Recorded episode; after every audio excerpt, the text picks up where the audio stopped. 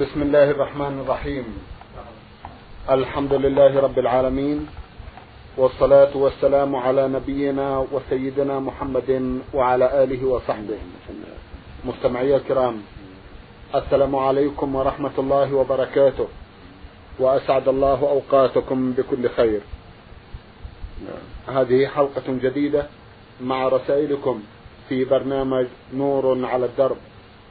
رسائلكم في هذه الحلقة نعرضها على سماحة الشيخ عبد العزيز بن عبد الله بن باز الرئيس العام لإدارات البحوث العلمية والإفتاء والدعوة والإرشاد.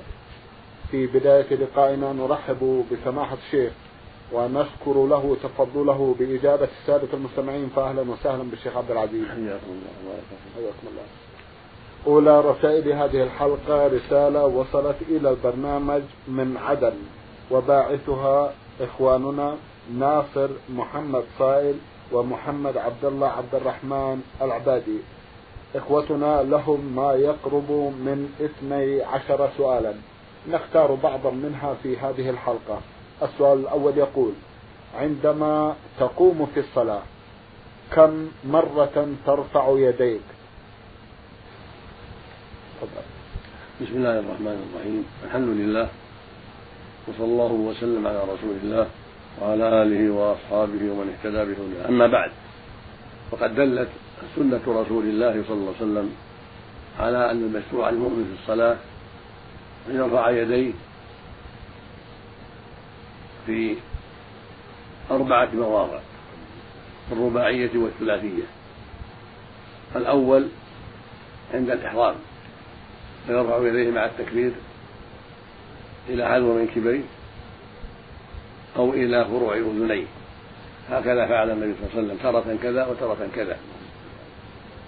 الموضع الثاني عند الركوع. يرفع يديه عند قوله الله أكبر حيال منكبيه أو حيال أذنيه. الموضع الثالث عند رفعه من الركوع. يرفع يديه عند قوله سمع الله لمن حمده إذا كان إماما أو منفردا. ويرفع المأموم عند قوله ربنا ولك الحمد.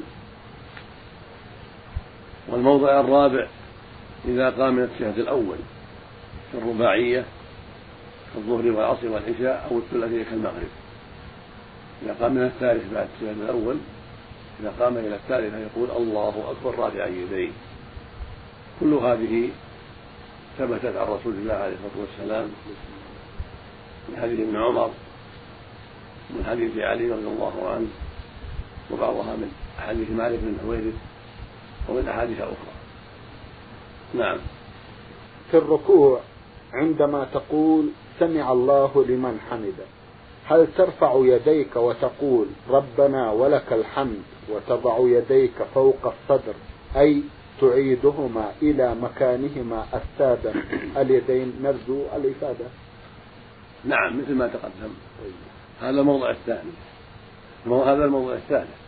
أن الرفع من الركوع يرفع يديه إذا كان مأموم يقول ربنا ولك الحمد. وإن كان إماما أو منفردا قال سمع الله لمن حمده. ثم قال بعدها ربنا ولك الحمد. حمدا كثيرا طيبا مباركا فيه. من السماوات ومن الأرض ومن ما بينهما ومن ما شئت من شيء بعده يقول هذا الإمام والمأموم والمنفرد. لكن الإمام والمنفرد يختصان بقوله ما سمع الله لمن حمده. أما ربنا ولك الحمد لله فهذا مشترك. والمأموم يقول ذلك عند الرفع. من الركوع يقول ربنا ولك الحمد. لأن الرسول صلى الله عليه وسلم قال إنما جعل الإمام يتم به فلا تختلفوا عليه. فإذا كبر فكبروا وإذا ركع فاركعوا وإذا قال سمع الله لمن حمده فقولوا ربنا ولك الحمد. نعم. ويضع يديه على صدره. نعم. إذا رفع من الركوع يعيدهما إلى مكانهما الأول. هذا هو الأفضل والأرجح. يعيدهما إلى مكانهما الأول. واضعا لهما على صدره حتى يخر ساجدا. كما كان كذلك قبل الركوع. ومن قال إنه يرسلهما بعد الركوع فقد خالف السنة. نعم.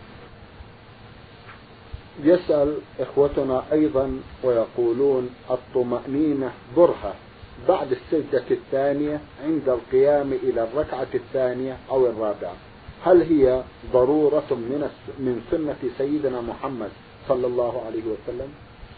هذه جلسة تسمى جلسة الاستراحة بعد الأولى وبعد الثالثة بعد الأولى في كل صلاة وبعد الثالثة في الرباعية كان النبي صلى الله عليه وسلم إذا نهض من الأولى من السجدة الثانية في الأولى ومن السجدة الثانية في الثالثة جلس قليلا كجلوسه بين السجدتين ثم نهض. هذا هو الغالب من فعل صلى الله عليه وسلم وربما ترك ذلك. فدل ذلك على أنها مستحبة وسنة وليست واجبة وليس فيها ذكر ولا دعاء. بل جلسه خفيفه ثم ينهض إلى الثانية وإلى الرابعة. نعم. السؤال الأخير الذي نعرضه في هذه الحلقة في التشهد الأخير للصلاة تظل أصبع السبابة تتحرك حتى نسلم. هل هذا ورد عن سنة سيدنا محمد صلى الله عليه وسلم؟ الوارد السبابة أنها واقفة بس يشير بها إشارة. واقفة وقوفا في انحناء. هذا هو السنة كما جاء في الأحاديث عن رسول الله عليه الصلاة والسلام.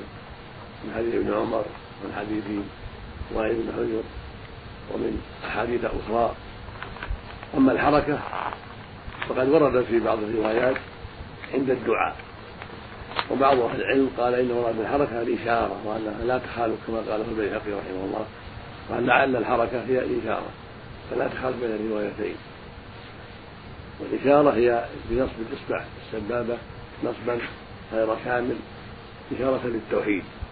إشارة لأن الله سبحانه هو الواحد في ذاته وفي أسمائه وصفاته وفي استحقاق العبادة جل وعلا. ورد في بعض الروايات أنه ربما حركها عند الدعاء. إذا حركها عند الدعاء فلا بأس. نعم. جزاكم الله خيرا. من حائل هذه هي الرسالة الثانية لأحد الإخوة من هناك. يقول عين شين حاء. أخونا مهتم ببعض الفتاوى التي تطبعها بعض المجلات والواقع آه، أخذ صورة من تلك المجلة وبعث بها ويرجو أن تتفضلوا بمناقشة ما ورد من فتاوى في تلك المجلة. رأي سماحة الشيخ في هذا؟ لا معنى نطلع عليه إن شاء الله. نعم. ونجيبه. بارك الله فيكم. إذا لا داعي لعرضها في البرنامج هنا. لا لا داعي. جزاكم الله خيرا. الرسالة التالية من اليمن الشمالي وأخونا مقيم في جدة كما يقول يقول أنا والدتي أرضعت بنت أخي الأولى وأخي له عدة أولاد.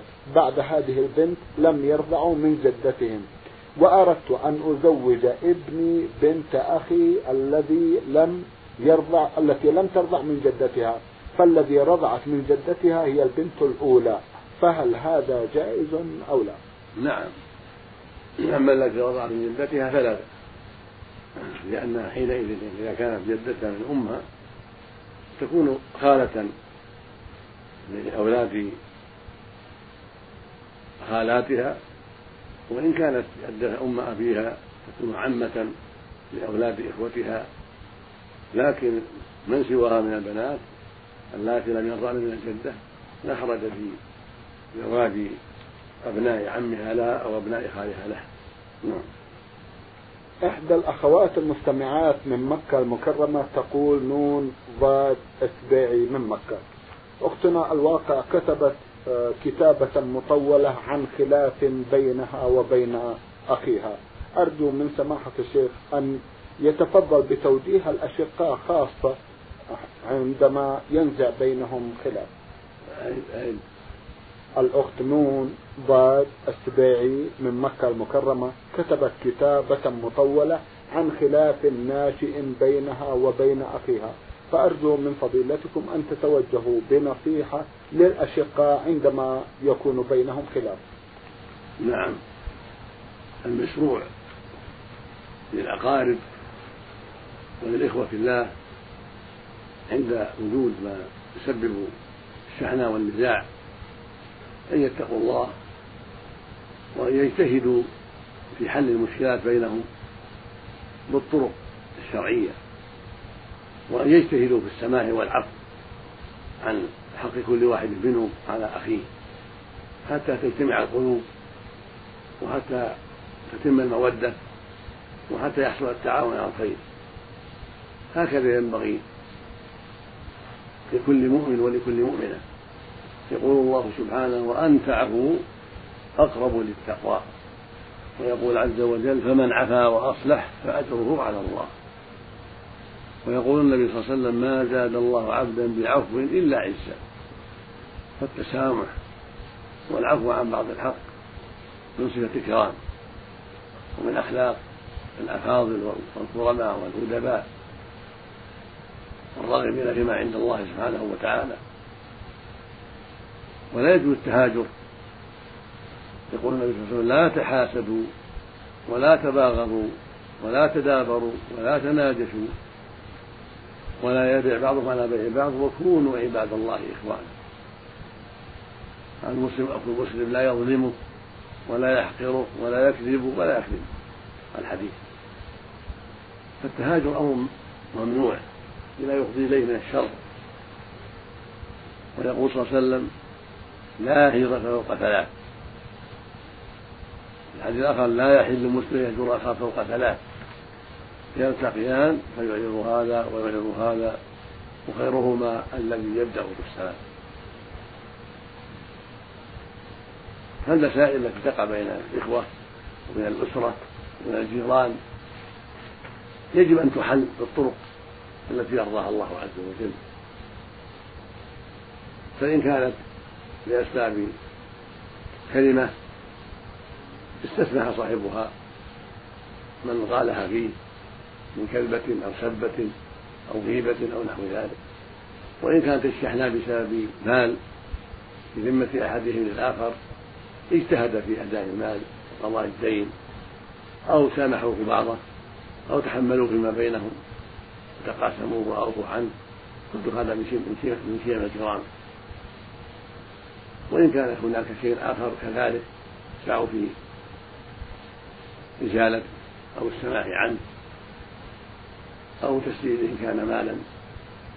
الحاصل أنه ينبغي للأسر والجيران والأصحاب ألا يطيعوا الشيطان في إثارة الشحنة بينهم وفي غرس جذورها وباستمرارها بل يحاربوه بل عليهم أن يحاربوه. بكل ما استطاعوا من قوة حتى تعود المياه إلى مجاريها وحتى تعود القلوب إلى حالها وحتى تسود المودة بين الجميع. صدق الله من التوفيق والهداية. اللهم آمين. من جمهورية السودان الديمقراطية هذه رسالة باعثها أخونا أحمد إسحاق شرف الدين. أخونا يسأل ويقول هنالك عدة تناقضات وتشاؤم في يوم الجمعة. عندما تقع يوم عيد. ما هو السبب في هذه التشاؤمات والتردد مع أن كل الأيام هي أيام الله؟ أرجو إفادتي. هذه الأشياء التي أشرت إليها إنما تكون عن جهل وقلة بصيرة. ولا أعلم فيما بلغني عن البلدان التي بلغنا عنها سيرة أهلها أنهم يتشاءون بالجمعة. الجمعة يوم فاضل محبوب للمسلمين في اجتماعه. وإذا صادف يوم العيد صار عيد مع عيد فكيف يكون التشاؤم؟ هذا شيء غريب.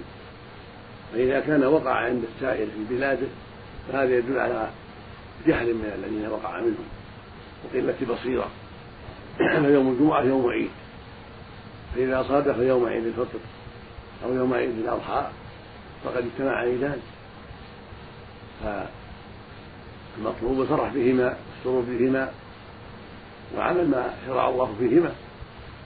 أما التشاؤم بذلك هذا شيء منكر لا وجه له ولا سبب له. فهما يومان عظيمان فاضلان اجتمعا فيهما خير عظيم.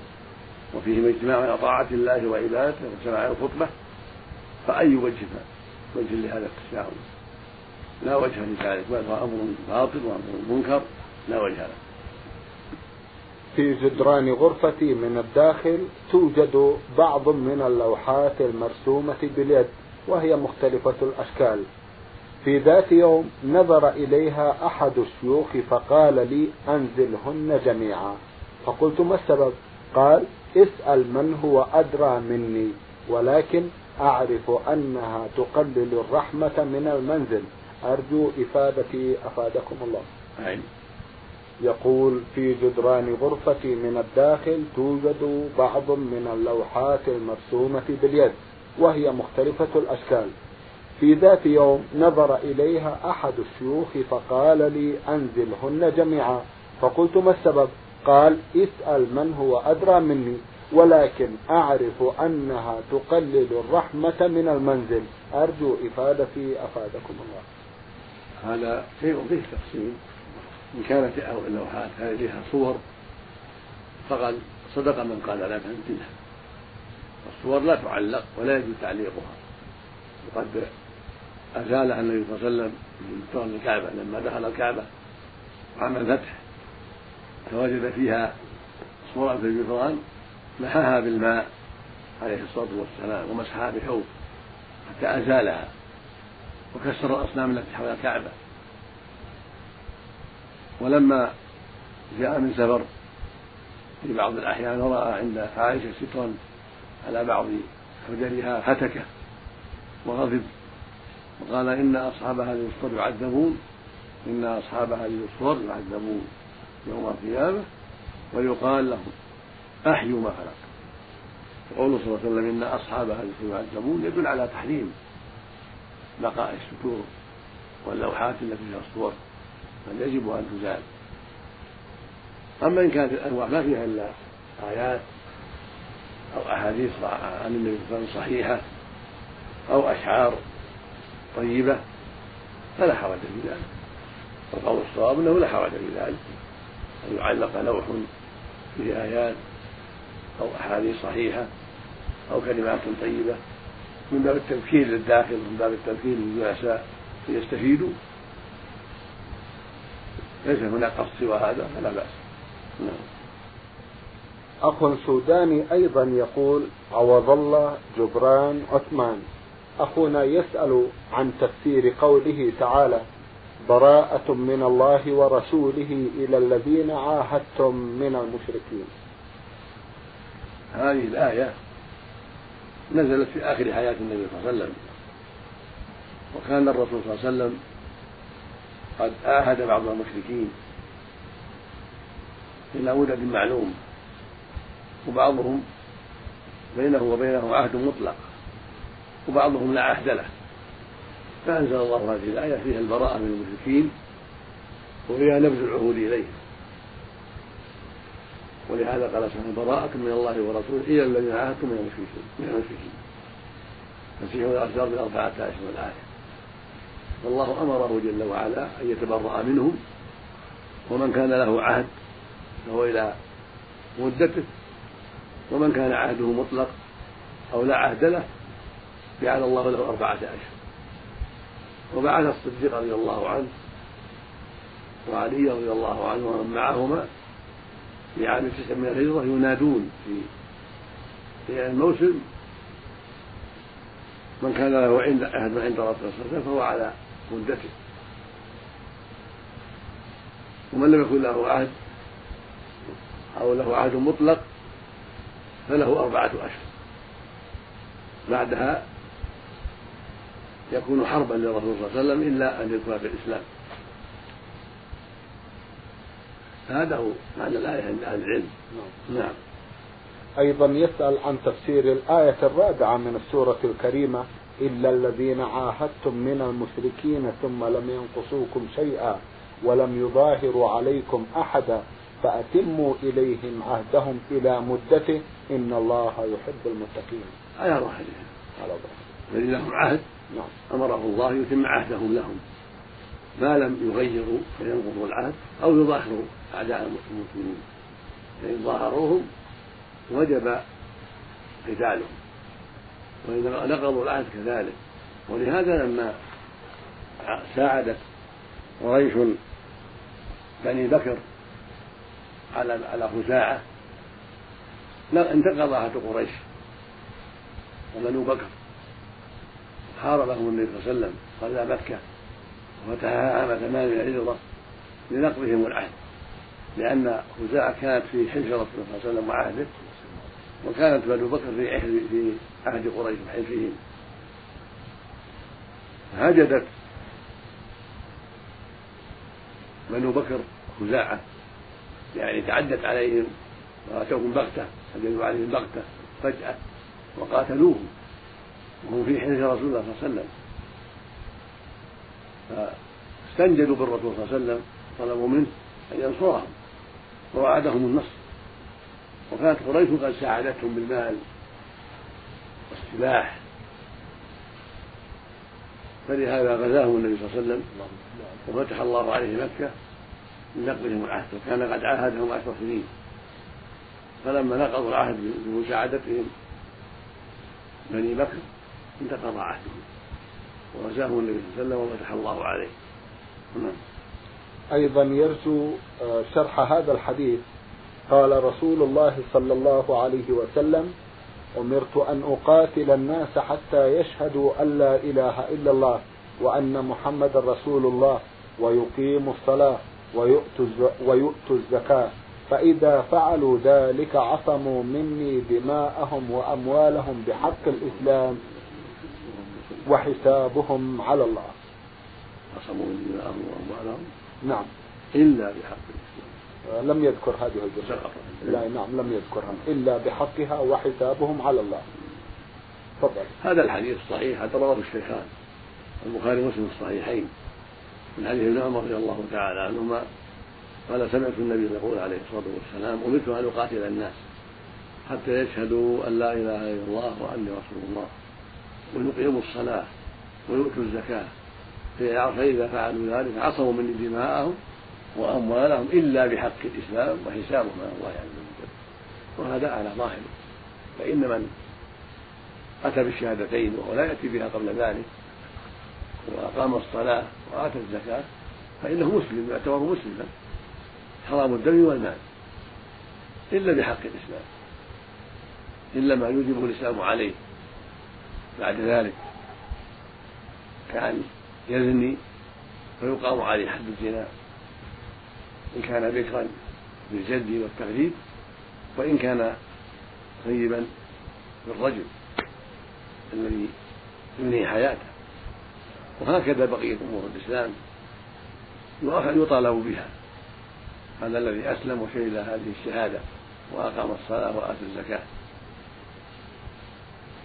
فيطالب بحقوق الإسلام وهو معصوم معصوم الدم والمال إلا أن يأتي بناقض من نواقض الإسلام.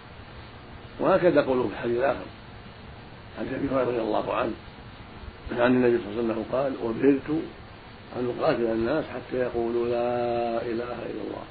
فإذا قالوها عصوا مني دماءهم وأموالهم إلا بحقها وحسابهم على الله. هذا الحديث مثل ذاك الحديث. من أتى بالتوحيد والإيمان بالرسالة فقد دخل في الإسلام ثم يطالب بحق الإسلام يطالب بالصلاة والزكاة والصيام والحج وغير ذلك. فإن أدى ما أوجب الله عليه فهو مسلم حقا وإن امتنع من شيء أخذ بحق الله فيه. وأجبر وألزم بحقوق الله التي أوجبها على عباده. وهذا هو الواجب على جميع من دخل في الإسلام أن يلتزم بحق الإسلام. فإن لم يلتزم أخذ بحق الإسلام. نعم. أخونا كتب حديث رسول الله صلى الله عليه وسلم الدين النصيحة. كتبه كتبه بالمعنى. أرجو من سماحة الشيخ أن يتفضل بشرح ذلكم الحديث أيضا. حسب طلبه. هذا حديث عظيم. رواه مسلم الصحيح. من حديث تميم الداري. وله شواهد عند غير مسلم. يقول صلى الله عليه وسلم الدين النصيحة. لمن يا رسول الله قال لله ولكتابه ولرسوله ولأئمة المسلمين وعامته. فهو حديث عظيم يدل على أن الدين هو النصيحة. وذلك يدل على عظم شأنها لأنه جعلها الدين كما قالوا يحج عرفة. ويدل هذا الحديث على أن النصيحة هي الدين وهي الإخلاص في الشيء والصدق فيه. حتى يؤدى كما أوجب الله. فالدين والنصيحة في جميع ما أوجب الله وفي ترك ما حرم الله. وهذا عام يعم حق الله وحق الرسول وحق القرآن وحق الأئمة وحق العامة.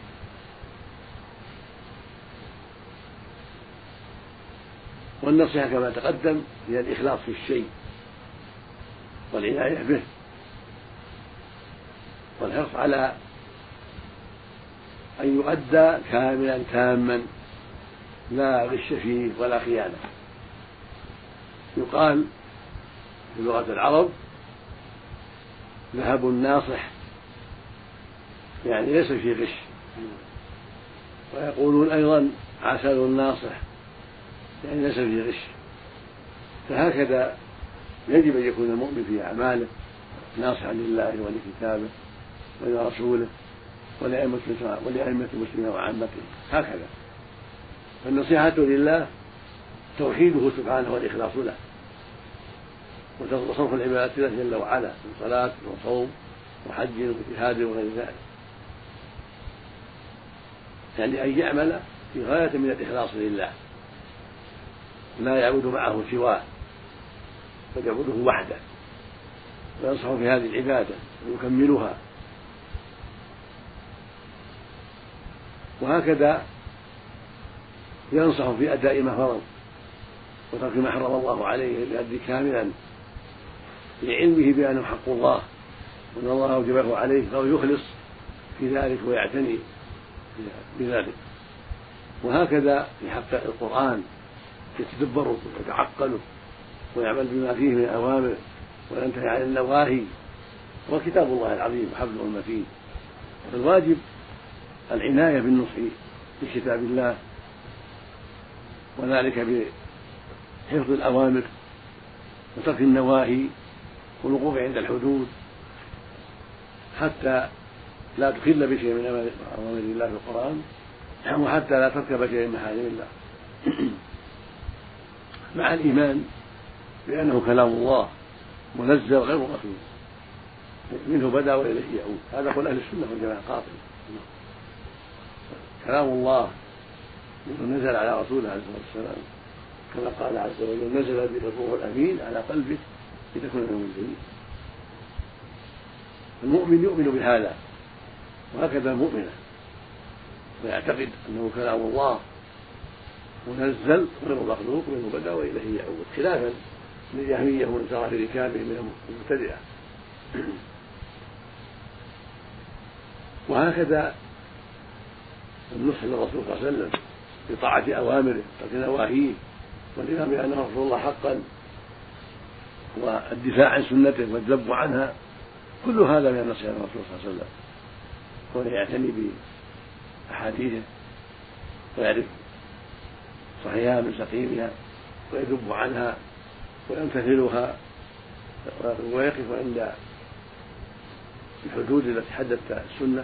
كل هذا من النصيحة للرسول صلى الله عليه وسلم. وما زاد على ذلك من من أداء الواجبات وترك المحارم كان كمالا للنصيحة وتماما لها الحاصل أنه بعنايته بما أمر الله به ورسوله وبما دل عليه كتاب الله من الحقوق يكون قد نصح لله ولكتابه ولرسوله بأداء فرائض الله وترك محارم الله والوقوف عند حدود الله والإكثار من الثناء عليه وذكره سبحانه وتعالى خشيته جل وعلا. كل هذا من النصيحة لله ولكتابه ولرسوله. نعم. سماحة الشيخ في ختام هذا اللقاء أتوجه لكم بالشكر الجزيل. بعد شكر الله سبحانه وتعالى على تفضلكم بإجابة السادة المستمعين وآمل أن يتجدد اللقاء وأنتم على خير وفي صحة وعافية. مستمعي الكرام كان لقاؤنا في هذه الحلقة مع سماحة الشيخ عبد العزيز بن عبد الله بن باز. الرئيس العام لإدارات البحوث العلمية والإفتاء والدعوة والإرشاد. من الإذاعة الخارجية سجلها لكم زميلنا مطر محمد الغامدي. شكرا لكم جميعا. وسلام الله عليكم ورحمته وبركاته.